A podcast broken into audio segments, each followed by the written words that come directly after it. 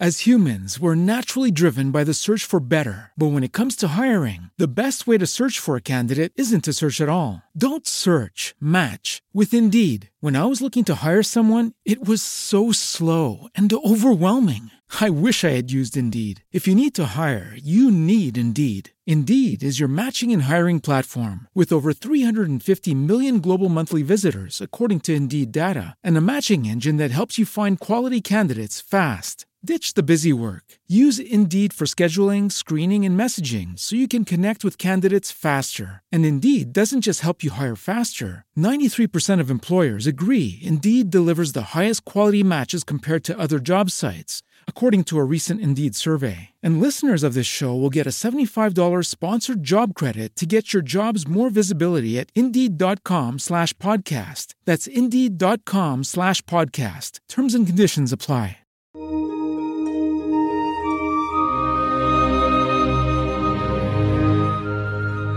La palabra de Dios es viva y eficaz.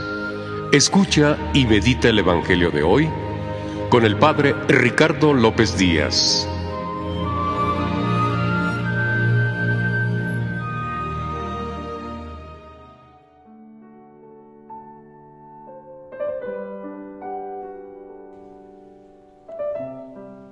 Hoy viernes 25 de junio, escuchemos el Santo Evangelio según San Mateo.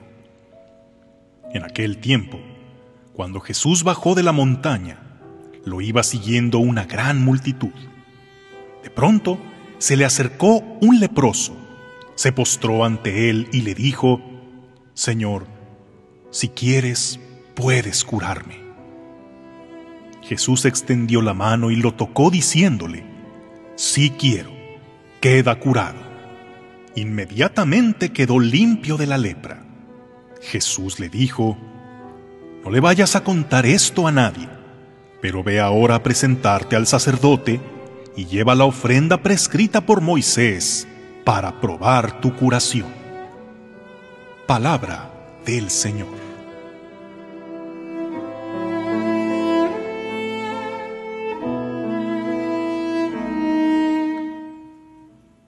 De este milagro tan rico en detalles y enseñanzas, quiero resaltar lo último que el Señor le pidió al que acaba de curar de la lepra, que vaya a presentarse al sacerdote para que conste su curación.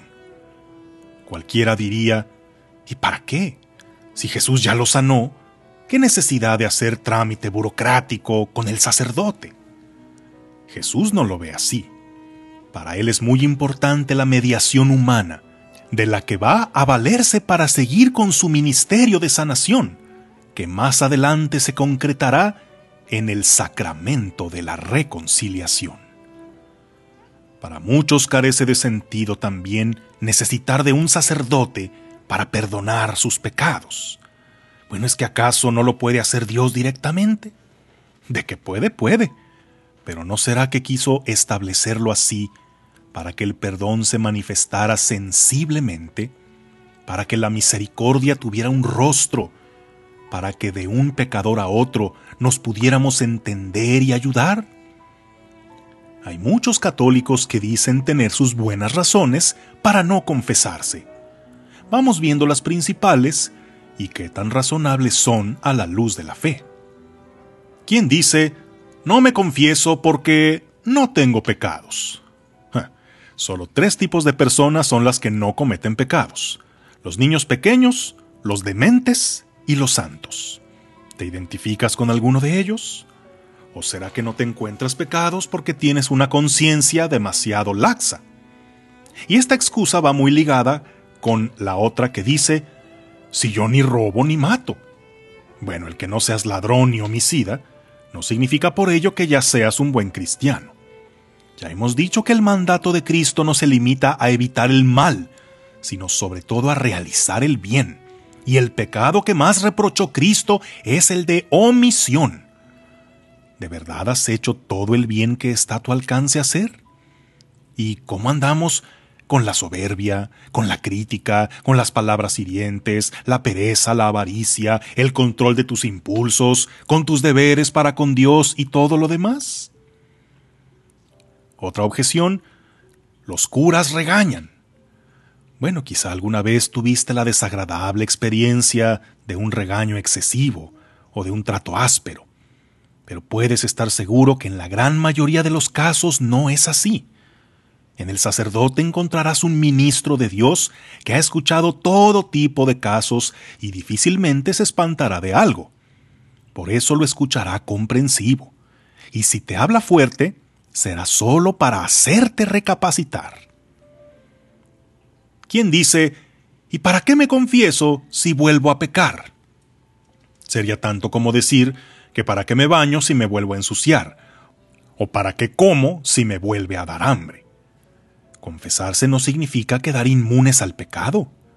Claro que debes al menos tener sincero deseo de enmendar el error y no volverlo a cometer. Pero Dios sabe que la naturaleza humana es débil y por eso nos perdona una y otra vez. Confesarse de un pecado recurrente indica, al menos, que estamos en pie de lucha para vencer ese pecado. Otra objeción clásica. ¿Por qué he de confesarme con un hombre más pecador que yo? Ciertamente el sacerdote es un hombre como todos. Que es pecador también es verdad. Pero él tiene algo que otros no, la facultad de perdonar los pecados transmitida por Jesucristo. Cuando acudo al médico, no me pongo a investigar si él está sano, ni si es mejor que yo. Simplemente acudo a él porque tiene un conocimiento que yo no tengo él sabe cómo puedo curar mi enfermedad. Y el sacerdote, aunque sea pecador, Él puede perdonar, ya que es un perdón que no da Él mismo. Es un canal de la misericordia que Dios quiso derramar su perdón por medio de otros pecadores. Yo me confieso directamente con Dios, dicen algunos. Esos que creen tener línea directa con Dios, pues es solo una suposición de ellos no tienen nada con qué probarlo. En cambio, consta en los evangelios que Jesús dijo, a quienes les perdonan los pecados les quedarán perdonados, a quienes se los retengan les quedarán retenidos. Cuando recibimos la absolución, tenemos la certeza del perdón por la autoridad que Dios ha conferido al sacerdote. Cuando supuestamente nos confesamos con Dios, ¿qué garantía existe? Más aún cuando no hacemos las cosas como Él lo dispuso? Y quien dice, ya me confesaré algún día, quizá cuando me esté muriendo.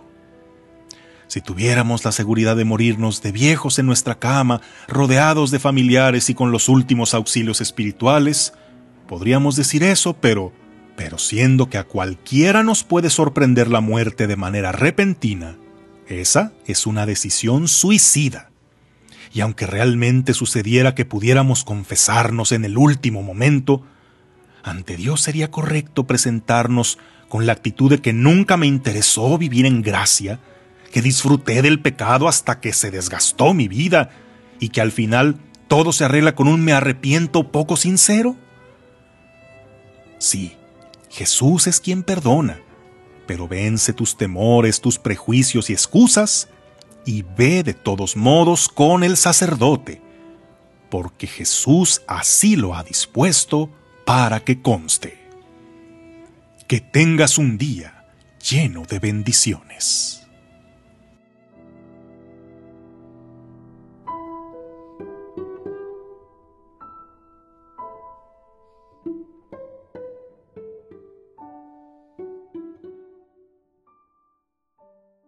Como nuevo cliente de Western Union, puedes disfrutar de una tarifa de envío de 0 dólares en tu primera transferencia internacional de dinero en línea. Envía dinero a los tuyos en casa de manera rápida, fácil y conveniente. Visita westernunion.com o descarga nuestra app hoy mismo y tu primera tarifa de envío corre por nuestra cuenta. Apliquen ganancias por cambio de moneda. No disponible para tarjetas de crédito y envíos a Cuba. Servicios proporcionados por Western Union Financial Services Inc. NMLS 906983 o Western Union International Services LLS NMLS 9069 85